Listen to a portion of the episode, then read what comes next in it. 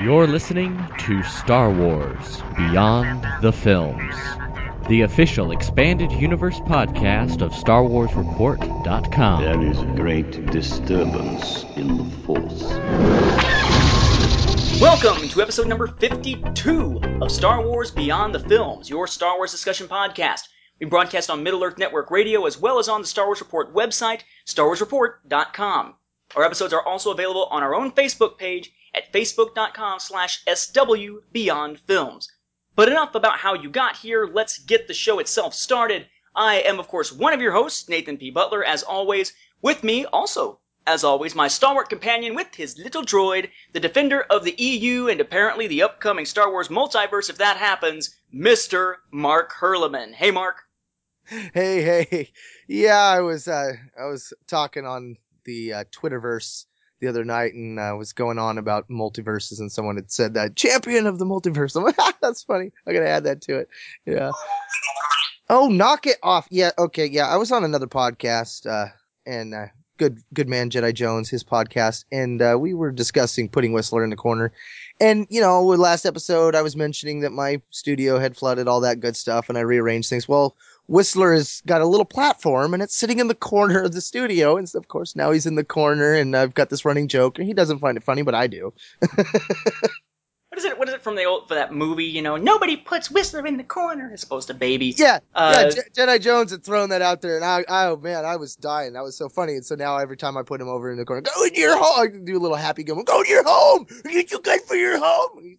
I, I, I'm kind of becoming a, a, I don't know, is it a hate crime when you tease and mock your droid? You're a Whistler abuser, a droid abuser. You're you're like that little frog-looking general now on uh on Clone Wars. You just you just go after the mechs. I'm gonna Uh, paint you blue and call you R2. Ha ha ha ha. Evil. Uh, you know, speaking of, of people being put down into the dark holes and such, uh, it struck me actually as we were getting ready to record, record this. Um, this episode is coming out just after the 10th anniversary of Star Wars Second Strike, which was my very first, actually the very first in general, uh, serious Star Wars fan-made audio drama to be released online. It was the first on the internet back on Christmas Day of 2002.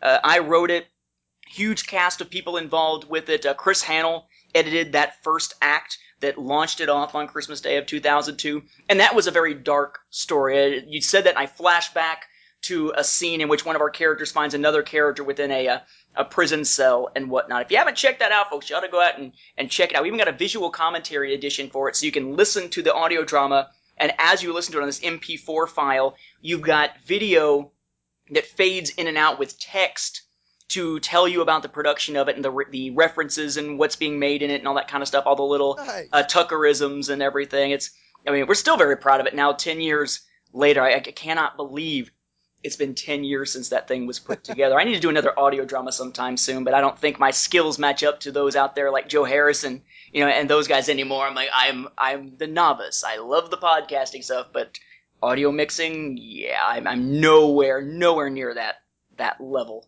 out there though. nice Sithmas treat, though. I mean, you know, and, and it's easy to remember when you did it too. Yeah, exactly. It's, On like- it's- well, Christmas. it's the same thing as you know. Right now, I'm in great shape right now because you know Jody and I, our anniversary of dating is April 11th, right? So 411 information, easy. You know, once we get married, I've already had trouble with whether or not our marriage date's going to be on June 14th or 15th because we were trying to pick days and whatnot, and she gives me all kinds of crap because at one point I think I said 14th instead of 15th. So yeah. yeah. Ah. Speaking speaking of being in a deep dark and- hole, I'm in the doghouse if that happens.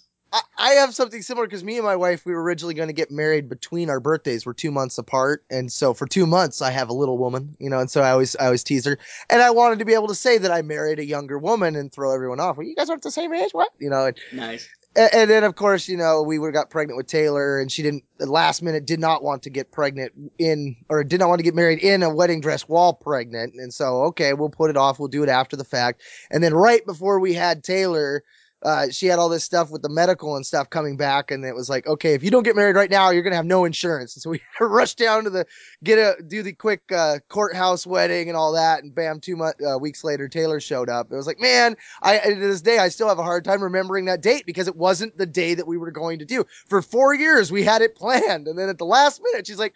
I don't want to go forward with. I mean, she had a dress, everything was all set up for for the changes in the body, and then she was just like, last minute, total flip of the script. I don't want to do it, and I was like, ah.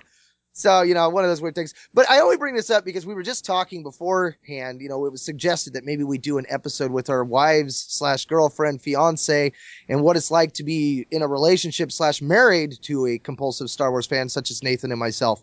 And so you may look forward to something like that in the future. We're kind of uh, hinting and, and trying to prod the women into saying yes.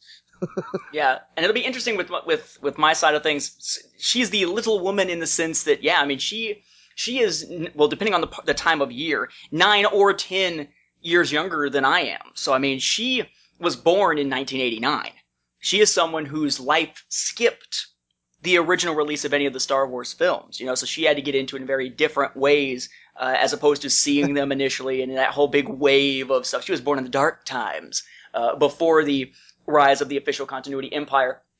In well, that's event, funny because kind of, well, real quick, because my sister just yesterday, and she was very hesitant to admit it to me, has not watched any Star Wars film all the way through.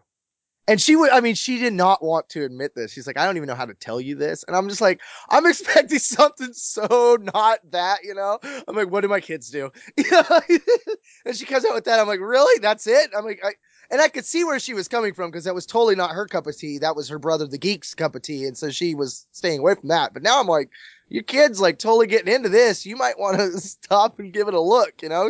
Because when when my kids were younger, she would, you know, my my son when he was five, my nephew Logan was born, and so it was always, well, I don't want him playing with blasters and, and those swords around Logan. Well, now he's at the age where Logan he grabs anything and it's a lightsaber. You know, it's like, man, this kid's gonna be playing with Star Wars whether you want him to or not. You know, it's just interesting. I mean, we're we're in the process right now of rewatching the Star Wars films because she didn't remember them particularly well, having seen them before. She's much more into the Clone Wars at this point because we watch it together and all that stuff, and she loves Yoda.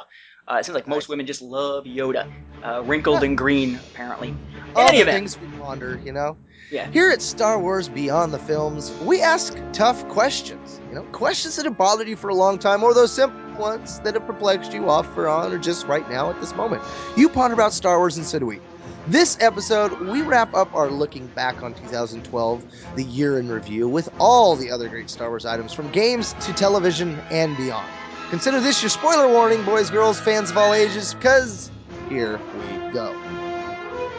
Yeah, the way I look at this is video games, non video game games, which I guess was it non-video games? So I need the double games in there. Uh, television. I guess you could just classify it as games, right? Yeah, just well, yeah, but then we have to conclude the video games. I don't know. Uh, we have television, we have theaters, uh, of course, like like in the actual theaters, and then we have sort of an other type of category here. Uh, to start with video games, we really didn't see much in the way of Star Wars video games this year. Not a lot of new releases. We got is to run them down before we talk about them here. We got The Old Republic, which is still around, but it didn't premiere this year. It just went free to play this year. The Clone Wars Adventures MMO, that is still around, albeit not something that, you know, gets a lot of the mainstream adult attention at this point. The KOTOR games were re-released as the KOTOR collection on PC, but those have been around for ages.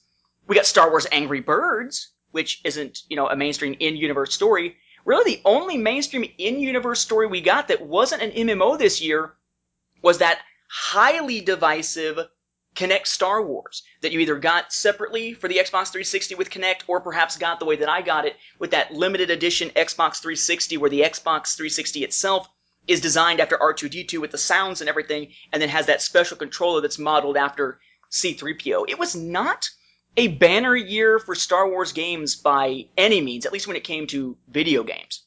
I have yet to be able to take advantage of Tor's free to play to level 50. Uh, the power supply on my desktop, the old Dino computer that, you know, you may have, may not have heard from Star Wars Report fame back when it was dying on me all the time. Uh, the power supply has gone dead, but I caught it before it went bad. You know, I thought I had a virus. When I got that all taken care of and turned it back up, the fan was dead. So I, I've yet to be able to play it. I, I want to. I've been I've been doing like what you've been doing with the YouTube stuff, watching the, as much of it as I can there to kind of get a feel for it, the books and stuff. I definitely have decided I got to find myself that Tor encyclopedia. It sounds like the must have for those of you that can't get a hold of the game.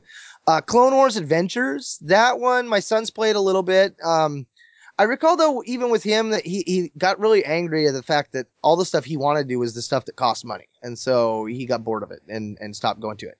Uh, the one that he has not been bored of, and he has killed my phone at least ten times just by draining the battery playing, is Star Wars Angry Birds. Uh, he got, I finally broke down and got the Angry Birds as that was coming because I was like, okay, well, it's I'm gonna get it for him because I knew it was Star Wars. It was Angry Birds, and I was avoiding the Angry Birds thing, and then I, I knew it was coming, so I went ahead and got him it so he could start playing it. And man, as soon as he got the Star Wars one, he has just been on that thing like nobody's business. Uh, the Kotor collection, I recall, isn't that that was upgraded graphics too on that? I believe. I honestly don't recall. Uh, I never, I didn't ever play it on PC, so I never got a chance to see the the comparison beyond. You know, just I could compare it to the Xbox, and I think it's a little bit better than the Xbox, but that's all I can say. Mm. Well, and, and then the uh, Kinect, I have yet to get an Xbox 360. I had one for a very short window, but uh, it did not look like it was on the up and up, so I returned it. I would like to have one of those really cool R2 ones. Now, you said that thing makes R2 sounds at you too. I didn't know that. Yeah, when you plug in the uh, uh, when you when you plug it in in the first place and actually power it up, it's got uh, uh, some R2D2 sounds, and then it's got R2D2 sounds when you open up the disc tray. Nice. I wonder if you get like the red ding sound. It's all. oh, well, you get the um, yeah. Hopefully not. Hopefully I won't have it die. But it's got the um, even the light and everything. The light is blue to go along with the rest of it and stuff. I mean, it's a, Cool. the, the the lights that go around it are blue. It's it's really kind of a nice thing. I mean, I guess they do all kinds of different limited edition looking Xbox 360s, but it was kind of a cool one. Plus, you know, I wanted to play Alan Wake, and I've been chomping at the bit to play that because I love the idea of a writer trapped in his own horror story and survival horror and all that. Uh, I would say of these, to kind of shoot down the line, the Old Republic I've played a little bit. Um, I played it when the level cap for free was still 15. I never got all the way up to 15. I just played around with it a little bit to get a feel for it. It's really not my cup of tea in terms of the type of game. I like the story aspects of it. I like the uh, the class storylines that I'm seeing when I go through and I watch them on YouTube. I like the universe and whatnot as we see with. I mean, I'm still flipping through the the Tor Encyclopedia right now, getting more information. I was just shocked to learn that one of the Imperial agent companions is a freaking joiner with the Killiks. Uh, that boggles my mind to say that. Um, and I knew the Killiks were there on Alderaan at different points. I guess there's something that didn't get wiped out in that in, in that era. Maybe a little uh, enclave of them, but to say that there's a there's Vector Hyllus or however you pronounce his name, who's a joiner, was kind of shocking. Um, I mean, I love the concept, and I may try to play it a little bit more with it being free to play up to level 50. But you really need to go up to level 50 to see the entire storyline for these different classes, and it almost feels like there's too much there. I don't want to sink my life into that game, and I can see that happening very, very easily. But it's cool. You know, now people can play it up to level 50. They get their money through the microtransactions and things like that. Uh, I don't think it's where they wanted to originally go with it. They wanted to be more of a subscription service and stay that way as long as they could. But now that it's free to play, it'll certainly bring in some more players or bring back some players, perhaps. Uh, so maybe it's a good business decision on that end. Uh, Clone Wars Adventures did not really get into. Only time I've ever really paid that much attention to that. I played a little bit of the beta when I was in the beta, though not very much. And I went back and saw some of the stuff relating to that story they set up as a lead in to season four of the Clone Wars. But beyond that, haven't really been following it. Uh, KOTOR Collection, you know, whatever. I played them on the Xbox, so I really didn't pay that much attention to the PC release recently. Star Wars Angry Birds, I've really gotten into. I'm having a lot of fun with that. I actually, it, it's the it's the peril of the fact that we're used to now through the Android marketplace and through the iTunes or the Apple App Store. We're totally used to the idea of things costing like five bucks or less, as the case may be. Uh, it's why people are, are griping about the fact that the 3DS and the Vita, the two major handheld systems right now, still have games that are like $40 plus, saying, yeah, but I could get a game for less than that on my mobile device, even if they're not as substantial games in many cases. Um, but because of how low the cost was, I've bought it on iOS for my iPad. I've also bought it one day while I was toying around with it. I bought it for my Android cell phone. So I bought that game twice and and still playing through it. I, I love the fact that they retooled it so it's not just Angry Birds with a Star Wars finish. It's Angry Birds where the characters, what they do is Star Wars related, right? The Luke, you tap him, he spins with the blue lightsaber. Han, you tap him, he fires off his blaster three times. Chewbacca is designed as sort of a battering ram. I mean, all the different characters, uh, Obi-Wan force pushes. All the different characters are designed around Star Wars. It's not just a gimmick, it's actually game mechanics. As for Kinect Star Wars, I hate to say it, recently I've been really getting a hankering to play the Jedi Destiny mode again. Maybe play it alongside Jody so that we can play that split screen version of it. I mean, it was not the best Star Wars game. It was not as good as people wanted it to be, but it was still a fun game, even if it was a little goofy. I find that Kinect Star Wars is a thing that keeps drawing me back to my Xbox 360. I've got that, a couple of other small games, some downloadable games, um, uh, like Halo Reach and that sort of thing, but it's Kinect Star Wars that keeps bringing me back. That and another badly reviewed Kinect game that I like called Rise of Nightmares because I'm into the survival horror stuff. Uh, it was fun. It was unusual, weird, but fun. Definitely worth a try, worth a rent. I mean, right now you could probably find Kinect Star Wars in a bargain bin for like five bucks or ten bucks. It's definitely worth that if you've got an Oh, yeah. Xbox and Kinect, even if it maybe wasn't worth buying for the full price out there or dropping the money on that limited edition bundle or something. Now, other limited edition stuff, that's our uh, non video games. We have things like the X Wing miniature games. We have Edge of Empire RPG. We've got the uh, Star Wars TCG and the Star Wars Dice app. Um, these are all things that I'm not that familiar with. So we're just going to let Nathan go ahead and tackle it. If I have any questions, I'll fire them off to him and we'll buzz right through this part. Well, okay. Uh, the X-Wing miniatures game from these are all actually all these are products from Fantasy Flight Games we've talked about previously. Uh, the X-Wing miniatures game, we got the starter set this year with one X-Wing and two TIE fighters, and we got Wave One's four ships, another X-Wing, another TIE fighter, though with different cards you can play as different characters, plus a TIE Advanced and a Y-Wing.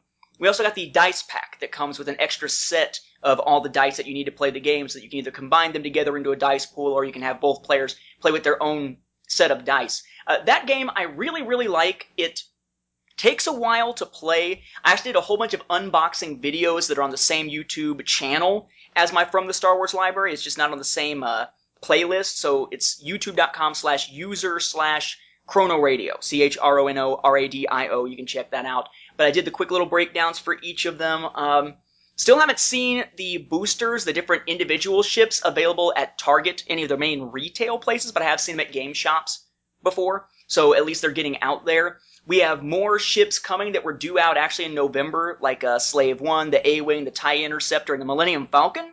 But those got pushed back into, I believe it was February, even though I've got them pre-ordered at this point. Fun game, just takes a while to actually play that one because you got a lot of little bits and pieces. I actually have them all crammed into a big old tackle box now. Um, you need the space and the time and the patience to play through it, but once you get into it, it is a fun game. It's it, it feels more fast paced than it really is when you look up at the clock and realize how much time has actually gone by. Now, okay, real quick, two questions for you. Question one: Do you find that the price of these ships, uh, you know, I, I'm not exactly sure. I think you get a ship and a bunch of other stuff, but the ships themselves, do you find that the price for what you're getting is kind of high? And then the other one is, do you think that you could, once you get enough of the game, sub out, say, diecast uh, Star Wars, you know, ships and stuff that you may have into the game and use the mechanics to play the game with those instead? Uh, well, from the standpoint of the miniature price, um, the miniature prices tend to be uh, fourteen ninety five for a booster pack that has the one ship plus all that you need to play with that ship, tokens and that sort of thing, plus cards. Because remember, this is not so much just about the miniatures; it's about the cards too. Like you may have an X-wing out there, but that X-wing itself represents not just the X-wing, but it represents its pilot who has special attributes. So you like you have a card for Luke Skywalker that could be attached to that X-wing, or a card for Biggs Darklighter that could be attached to that ship. So you have to get like that and the other stuff. For fourteen ninety five, it's actually decent enough. It's not great, but if you use the websites that I use to buy this stuff, like miniaturemarket.com, you can get those for a little bit less than 10 bucks before you start paying shipping. So in that sense, the price actually isn't too bad. 10 bucks for one of those, I would say is somewhat reasonable. Plus you can get the starter set that's 40 bucks retail for about 25, 26 bucks on a site like that or, or some of its competitors out there. I think the only thing that's not really entirely worth the price is the dice pack because it's 8 bucks, uh, 5 bucks on one of those websites for what amounts to 3 more attack dice and 3 more uh, evade dice when, you know, you can use the app that actually costs less than that. I'm actually curious to see the contents in detail of the ones that are coming up soon because at least the Millennium Falcon, I think it's Millennium Falcon and Slave One, but Millennium Falcon is an extra large one. It takes up more playing space. It's a bigger miniature and a bigger base, and that one is thirty bucks. Uh, it's twenty nine ninety five before any discounts on websites like Miniature Market has it down to about twenty. So in that case, yeah, I'm curious if that really justifies a double price tag compared to any of the other miniatures out there. That's going to be the one to keep an eye out for. Um, as for being able to use other die-cast ones, honestly, I don't think so. I mean, I guess you sort of could. The thing about it, though, is when you move the different ships, you have these little maneuver templates, these little cardboard templates. Like, say you're banking right at a speed of three, there's a template for banking right three, and the base that you put the ship on, it's like a little plastic clear stand, and the base not only holds a little card that tells you which character it is and some basic stats, it's got these little prongs on the front, and you stick the, the cardboard maneuver template into those prongs to represent on the front of the ship, and that's how you know where it starts. And then you keep the cardboard steady, and then take the ship up and put it so that its back prongs are up against the other end of that maneuver template, and that's how you know you moved exactly right for that move. And maneuvering is a big part of the strategy of the game.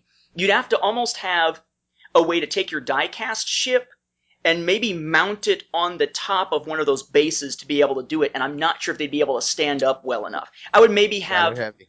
You could use the ships, but maybe use the ships like off to the side. Like say you've got an X-wing ship out on the battlefield that's one of the ones from the game, and then where you got your X-wing cards and different things to represent it off on the like like off the playing field, like your Luke Skywalker card or whatever.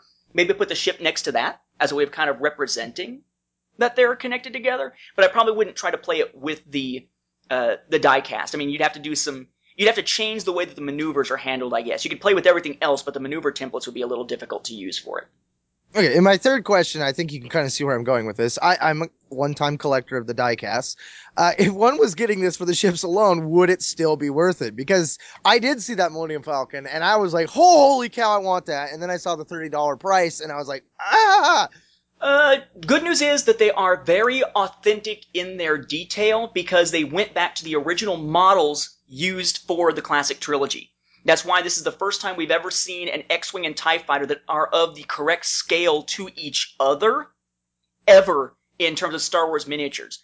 But they're also lightweight plastic and somewhat flimsy. Like, I have to be really careful not to bend the guns on the X-Wing, and when my TIE, I think it was my TIE Advanced showed up, one of the wings was already broken off inside the container. I had to super glue it back on to make it look right. Uh, they're not sturdy materials. Uh, uh, it reminds me of, what was it? Micro Transformers Machines? the movie? Uh, the, uh, I thought you were made of sterner stuff. I mean, that's the way I was thinking when I got these. Is Uh, it like like how the micro machines? Because I okay, The again, micro machines are more sturdy than these are. Oh, wow. Uh, I yeah, I've been busting through all my stuff and I found my little tin with all the old micro machines with the battle damaged uh, X Wings. And I found all those again. And, and one of them had been sitting in, in a corner where it obviously got hot and cold, hot and cold. And the wing or the tip of the gun is just bent like a C, man. And I cannot get that thing to go back up. Yeah, the, these are ones where it wouldn't take extraordinary conditions in order to bend them. You have to be very careful with them. But again, they're not meant for playing like kids play with toys. They're meant to be on those stands and being used and maneuvered by moving them on the stands. Um, you got to have a place, a safe place to store them. Like, like if I didn't have a tackle box in which I could put, which I bought specifically for this, where I could put like the X-wings in one slot, the TIE fighters in another slot, and keep them separated from everything else that would bang around inside whatever I'm carrying it in, I'm I would probably just leave them put together and sitting on my shelves for fear that just wherever I put them away, they'd wind up getting damaged. It, they, they are not the most sturdy of of, of mi- miniatures here. Nice ah, the- looking, just not sturdy. the dangers and the problems that collectors face. You know, that that's like I said in the last episode, you know, when you open up a box and you see something that you love that you stored because you didn't have space for it and because it sat in the box and temperatures or weight placement or what has caused something to either bend, get broke or, you know, like like like you know, my my unleash, I got Han Solo, his gun is just bends down. It's like, oh, don't fire it, Han, don't fire it. You're gonna have a Sharon Thrawn, a Theron Shawn thing. Don't do it. Yeah, but Fa- Fantasy Flight Games has put out quite a bit of stuff this year, quite a bit of quality stuff. I mean, they yeah, those a little flimsy but nice miniatures. It's a great game. It's a fun game to play. And Star Wars really hasn't seen much like this. There was a little bit of the Starship Battle stuff that Wizards of the Coast did when they had their own miniatures, but this is a straight up game designed for space combat. It wasn't something carrying over mechanics from something else. Um, they also this year put out the Edge of the Empire RPG beta version. It's the beta version of the first of three RPGs that are all Star Wars related that can interconnect that are being put out by Fantasy Flight Games. And what they did was they put out the beta book so you could start playing around with it, try playing around with it. The Order 66 podcast out there has done a great job of their coverage of this. They've actually recorded some live games so you can fe- get a feel for how it works. Um, not a lot of expanded universe material in it, but they, I mean, they were true to their word when it came to listening to people's feedback. As they listened to player feedback, they released 10 weekly updates as Adobe Acrobat files with changes and tweaks to the rules, new information to add to the rules to help out players.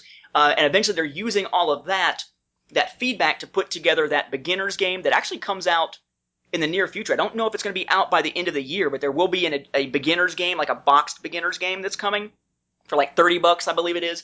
And they have those uh, those 10 PDFs. They're now working that material into the beta book for when they finally release the starter set uh, for the mainstream RPG that we're hoping is going to be out in 2013. But there's not really any any definite time frame given. They also put out that uh, Star Wars Dice app, which is just a nice app to be able to use as whatever dice you need for any of the other games that they've got uh, for their Edge of the Empire RPG or for the X-Wing miniatures game. What I'm really excited about, I still don't have in my hands yet. It's not out yet unless you went to a couple of different conventions, but I got a pre-order in, and it's supposed to be hopefully hitting stores this week, so I should have it soon.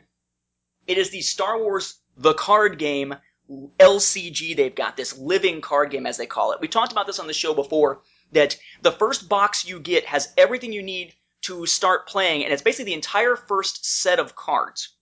Uh, and then, rather than buying booster packs, you buy these, they call them force packs. And each force pack costs you less than a starter set did, but it's got all the cards of the next wave of cards. You never will be buying booster packs, randomly getting cards, and hoping you get what you want. They will always be a pre-selected set of cards, and they'll always be the same no matter how many times you buy the same box. I just went through and looked through this uh, video that Fantasy Flight Games put up on YouTube that's essentially a tutorial of how to start playing the game. The concept is really cool. Basically, what you've got is a light side player and a dark side player playing against each other. The light side player is trying to wipe out three objectives that the Empire is trying to pull off, whereas the Empire player is trying to slow down the Rebel player, but essentially, as time moves on, uh, it's like uh, turn by turn. It's a very fast paced game. There's a Death Star counter, and the Death Star counter will continue rising up, and when that thing hits 12, and it changes under various circumstances, or just each time that the dark side player begins his turn, it goes up by one. As soon as that hits 12, dark side player has won. So there's different victory conditions depending on which side, which changes the way that you play the Empire versus the Rebellion. And your decks, you don't have to randomly pick cards to make your decks or be like, okay, I want this card, this one card, this other one card. Instead, there are these what are called objective sets. You pick your objectives for your deck, and the objectives are what you use to generate resources. They let you have special abilities, and they're what, if you manage to uh, uh, take one out, you know, it helps your your side in terms of its the balance of the force and all this kind of stuff. Um, but each objective card comes with it's either four or five cards that are with it, called an objective set. And when you pick that objective, those cards are automatically inside your deck. So rather than picking them one at a time, you pick them like five or six at a time.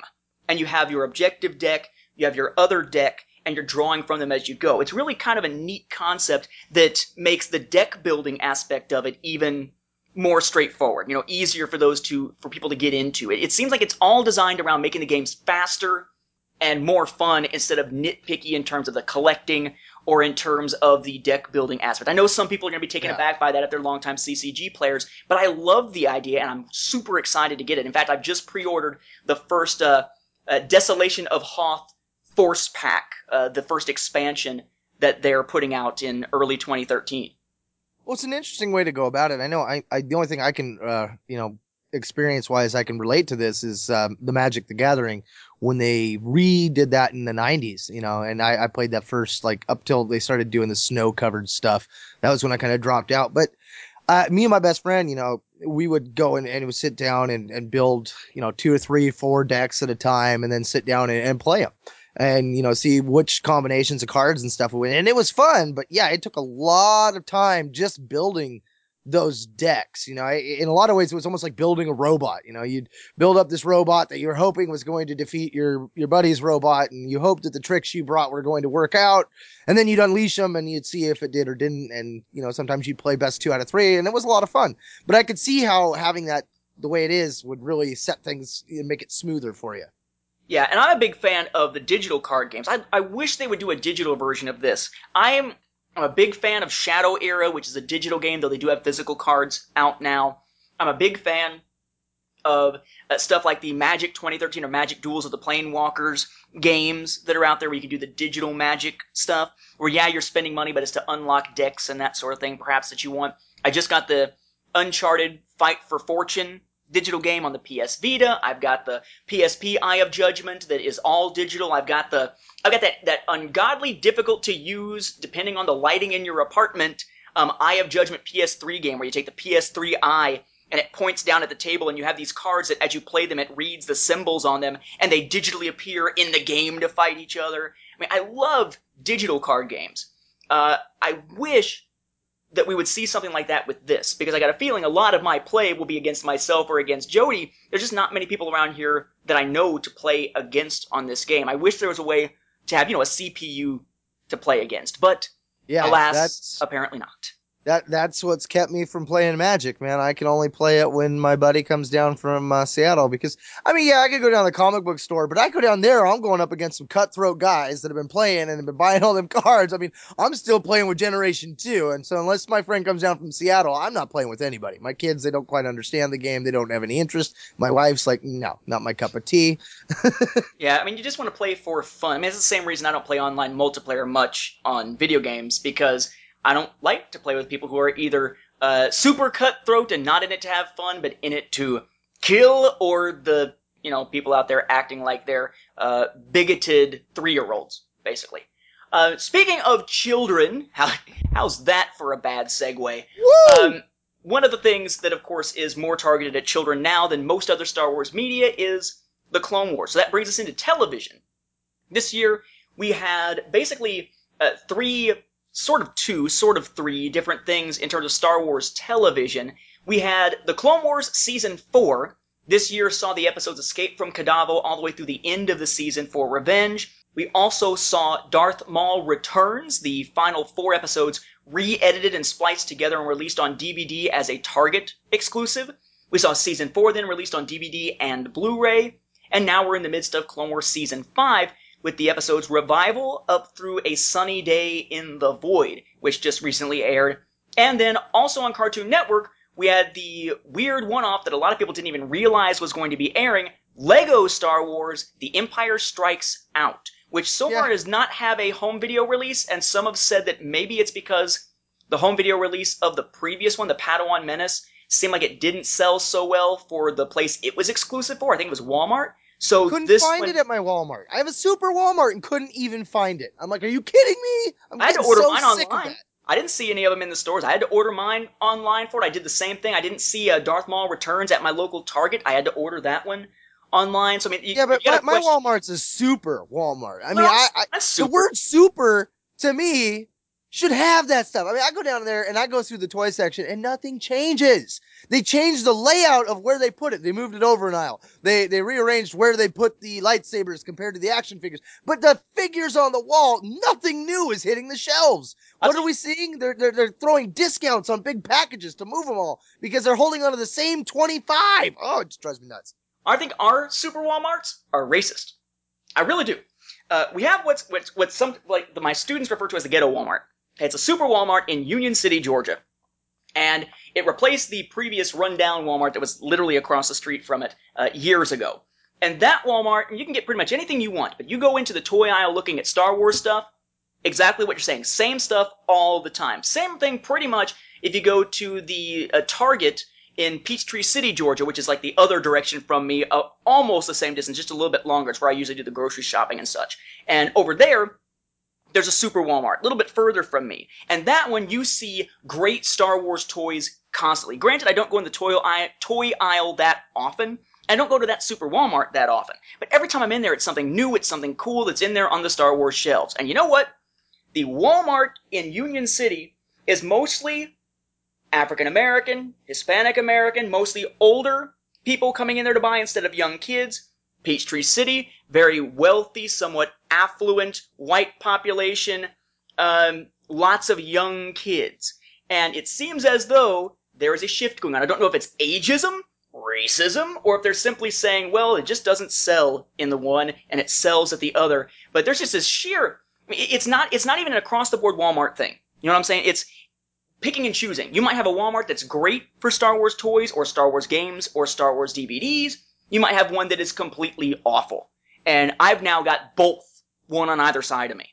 Mine, mine dried up on the vine. It used to be every week they'd have new stuff. You could guarantee that the boxes were going to be opening, and in those boxes there might be one or two of the really kick butt ones that, that would hit the shelf that week.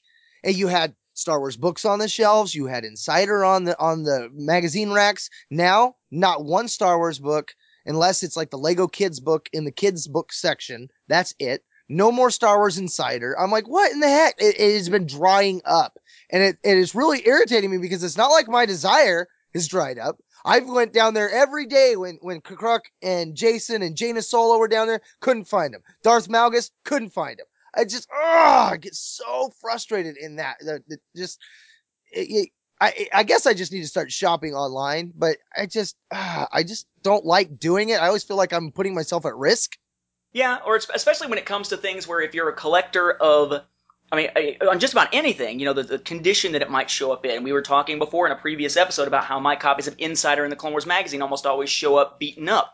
Nowadays, if I order a DVD set from Amazon, I can bet the edges are going to be banged up, and if it's a Blu-ray multi-disc, I'm about nine, you know, nine times out of ten it'll be fine. The other time it'll have some of the prongs broken on the inside of the Blu-ray case. It, yeah, I, am starting to see that same kind of uh, of thing happening. Although I will say though, uh, as by way of disclaimer, no, I didn't mean honestly that I think Walmart is racist. I just think it's odd that the majority African American Walmart and the majority white Walmart, when it comes to clientele, have very different approaches to Star Wars. But I think it's actually approaches to toys in general, honestly.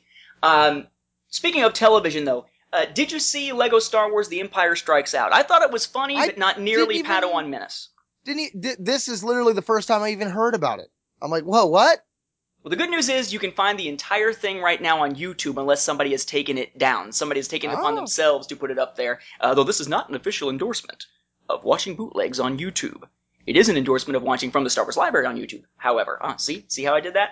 Uh, ah. What do you think of the Clone Wars for this year? We got the back half of last season and the first half of this season. I think Clone Wars is probably the strongest that it has has ever been and we got some really great stories. The only thing that bothers me about Clone Wars is they moved the episode revival so they can make it the season premiere, and it's causing continuity issues with where it fits in with other episodes that are leading up to some of the stuff we saw in it. Otherwise, I think Clone Wars is at the top of its game.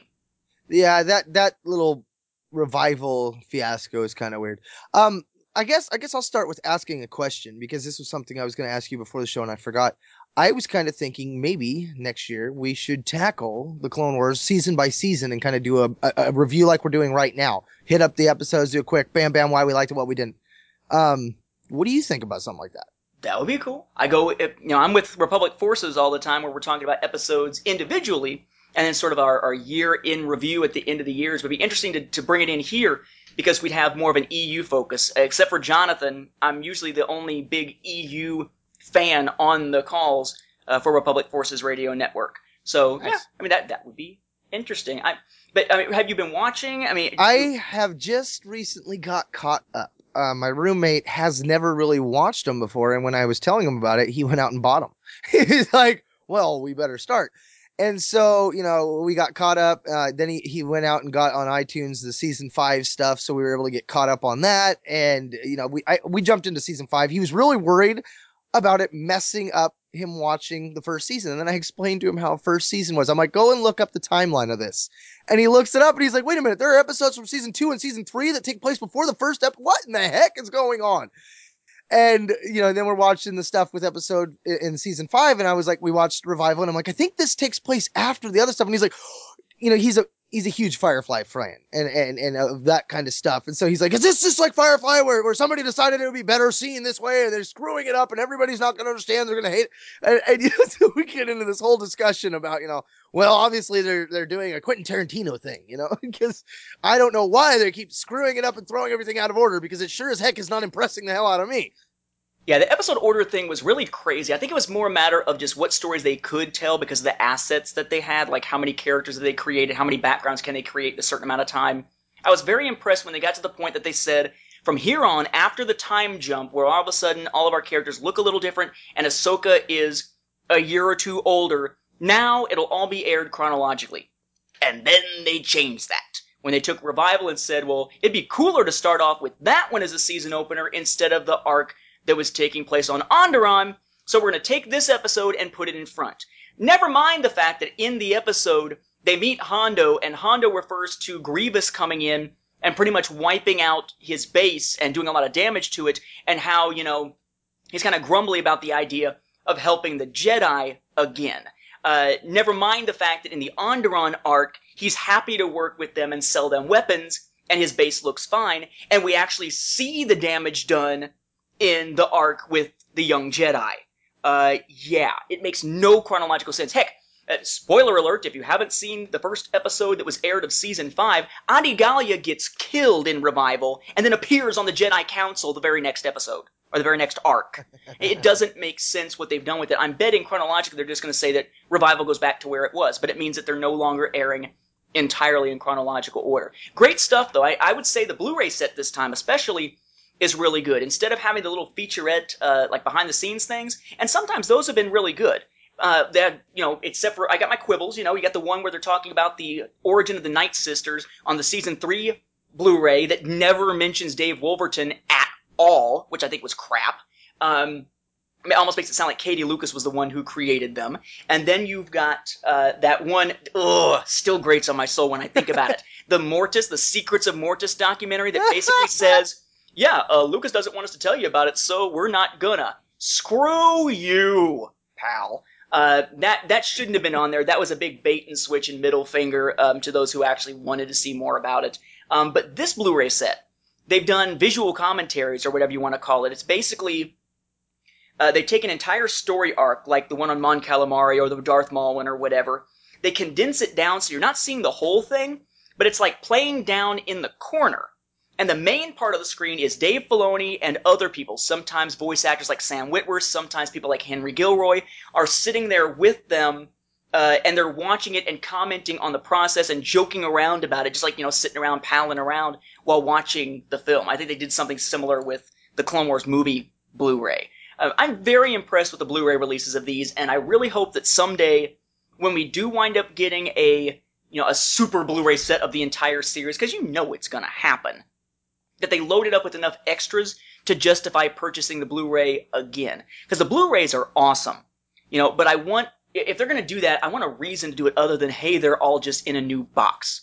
You know, Yeah. do something cool with it. Like when they re-released the Star Wars DVDs of the original three films, they got that extra bonus disc that had the original original trilogy, right? Original original as a bonus because if it was released by itself, he had to pay some residuals back to his ex-wife.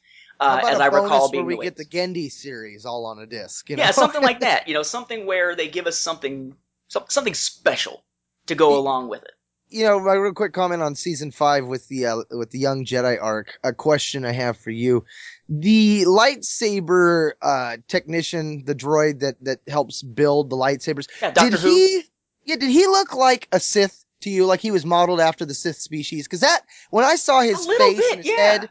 That's I kept like um that just dawned on me immediately. I'm like, man, am I the only one seeing this? This Yeah. guy is off. He's a Sith. Like, like his lower face, like really reminded me of Sith, and I remember thinking, "What?" But then I was immediately caught up in the whole fact that you know it's David Tennant, it's the tenth Doctor Who playing the role, and then I was able to geek out because you wind up with that. Uh, they do those featurettes on StarWars.com every Sunday to go with that Saturday's episode, and one of the recent ones was Dave Filoni geeking out about how he was able to get you know David Tennant to be it. Uh, David Tennant's one of my favorite actors at this time, especially. I mean, he did an amazing job playing Hamlet, my favorite play of all time. Love Hamlet. All kinds of video versions of Hamlet are sitting on my DVD shelves. Um, his take on it was great, and it was really cool to see him crossover into Star Wars. Now I want to see Matt Smith do it. Have Matt Smith move over and do some Star Wars voices. It's, you know, it's it'd be an interesting thing.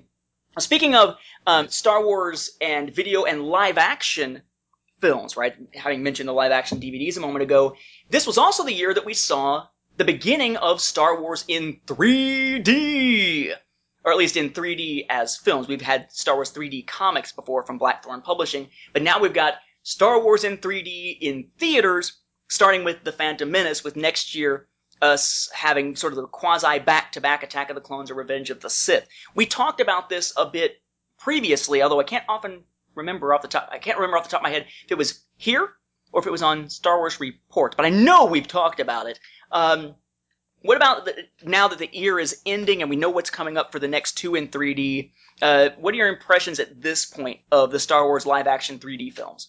Well, I would say I know what I'm gonna do with the next two films. I mean, I, I originally said I'm gonna watch the first one, and based off of that, whether or not I'm gonna continue to watch it. Because a, I'm getting to watch Star Wars with my kids for the, their first time watching it on the big screen. So that in and of itself is an event.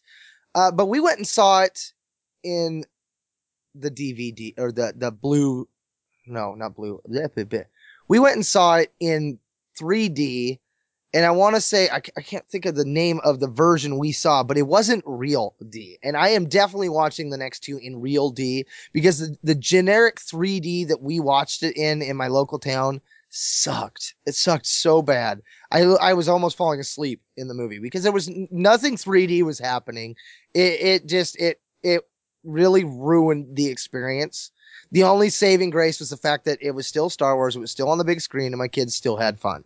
Uh, so the next two, I'm gonna definitely see them RealD, and uh, hopefully, you know, I'm gonna get the effect that should have happened the first time. But by the time I went and saw it, I was a little late getting the money saved up, so it only had a couple more weeks while it was still in theater. And by the time I was like, okay, I got to go see it in RealD, there was no way I could come up with twenty something each you know, to get over there and see it. So I'm definitely to save up. I'm really looking forward to uh, episode three of all of them in 3D. I think that'll be really cool. But again, RealD is where it's at. That's the the black Buddy Holly style, thick glasses with the clear glass, not that that whole uh, sunshade looking blue red uh, fogged over prisma type junk that is the 3D ones that hurt, don't fit on your face. Right? Oh, I just can't stand it.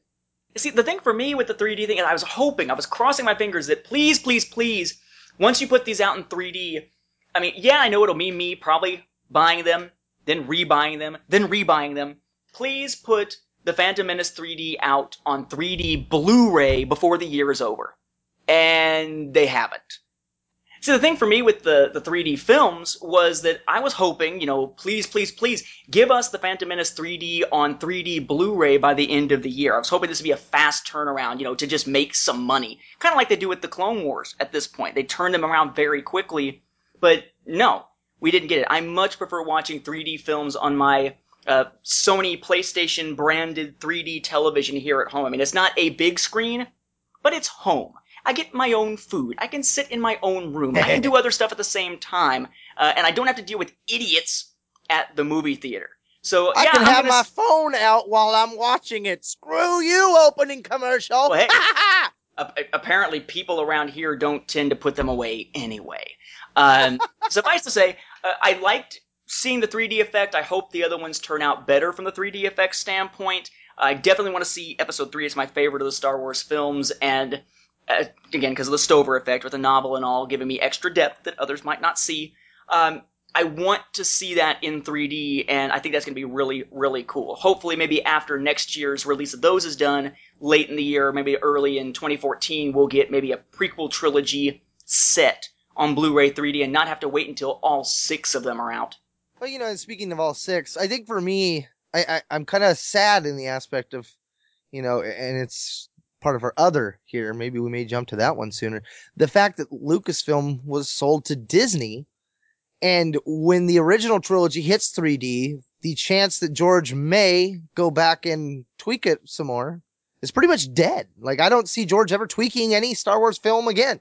And I, I honestly, this time I kind of wanted it. I, I think when the Blu-ray came out and they added the no and all the other weird ones that had me scratching my head, I was left with a sense of why didn't they go back and add to the space battles? Why didn't they go back and add an old dude in a brown robe with a young dude in a Vader costume and add some scenes to a couple lightsaber fights to jazz them up a bit? Maybe add a, a stunt double that looks like Luke in all black in Return of the Jedi where they're fighting inside the Emperor's throne room. You know, they could have added some of the stuff like like what Adywan has done to Star Wars Revisited. You know, that to me, I think is the one bummer about when the original trilogy goes to 3D that we won't see George's tinkering. Oh my gosh, did I say that out loud? That's insane.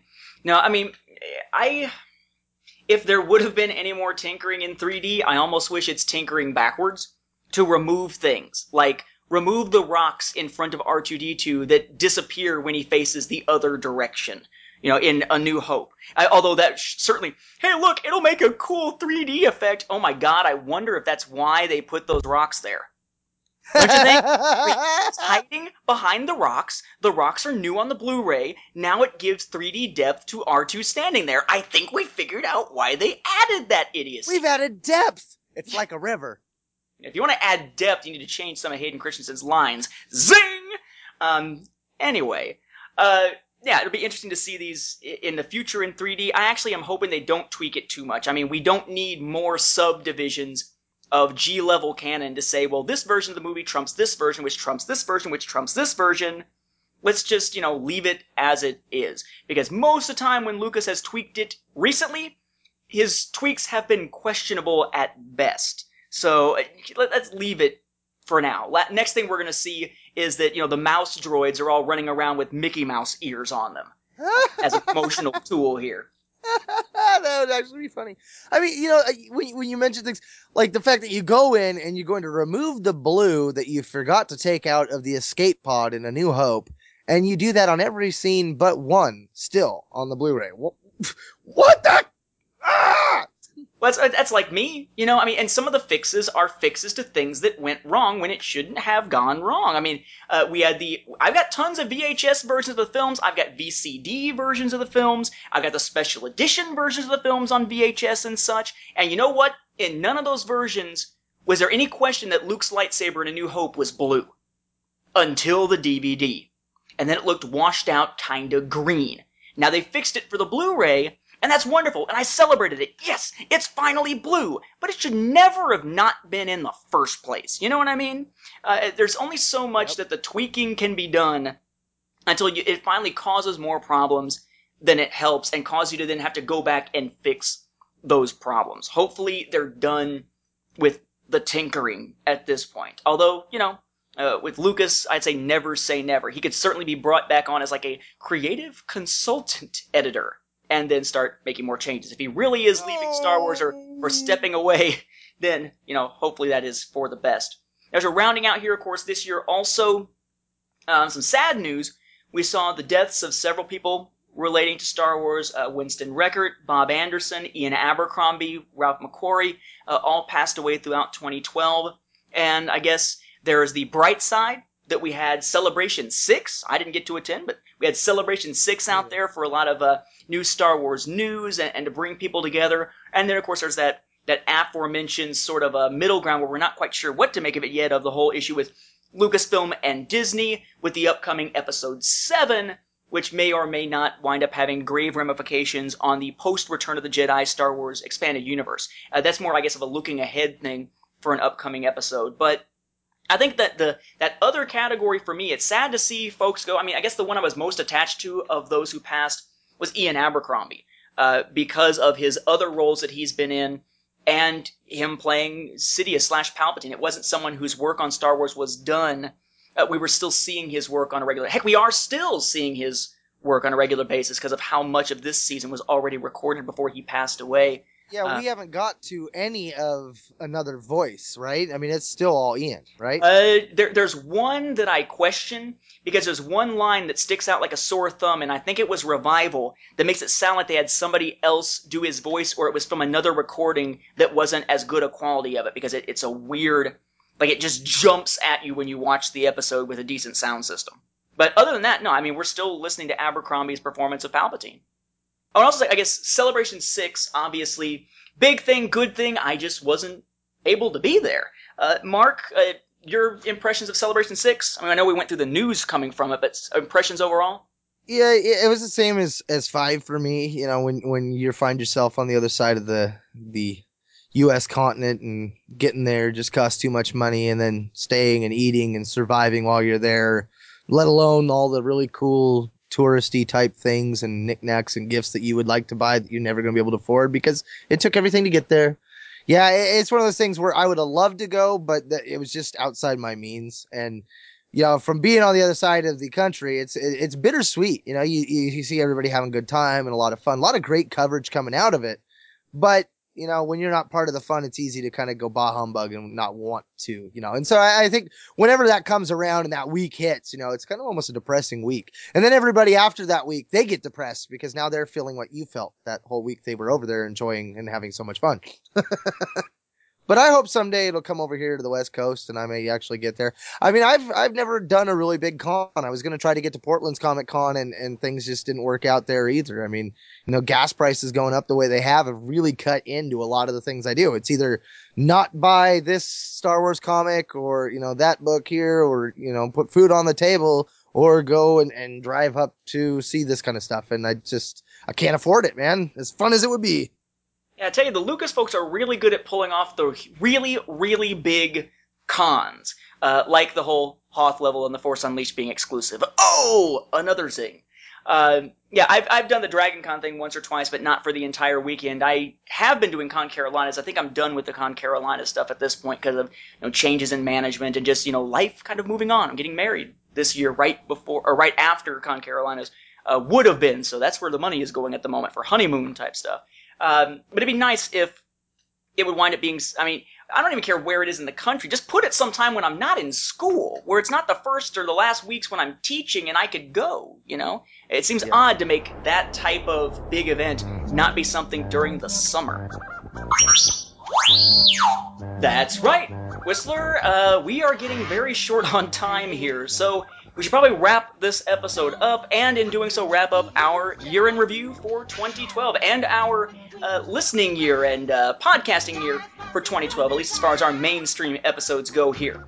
Remember, you can find our show online at StarWarsReport.com, as well as on our Facebook page, facebook.com slash SW Beyond Films. You can also find us on iTunes, Zune, and airing on Middle Earth Network Radio. And if you liked our show, be sure to drop us a review on iTunes or the Zune Marketplace, or just fire off an email to us. You can email us at swbeyondfilms at starwarsfanworks.com. You can also be sure to interact with us on Facebook, and you can interact with us on Twitter, also at swbeyondfilms. So, once again, for 2012, this has been Nathan Butler. And Mark and Whistler. Thank you for listening, and may the Force be with you. And don't quote us. The odds. I got nothing. that Nathan won't have anything this time. Or that Star Wars is dead because Disney bought it. Except then I started coughing.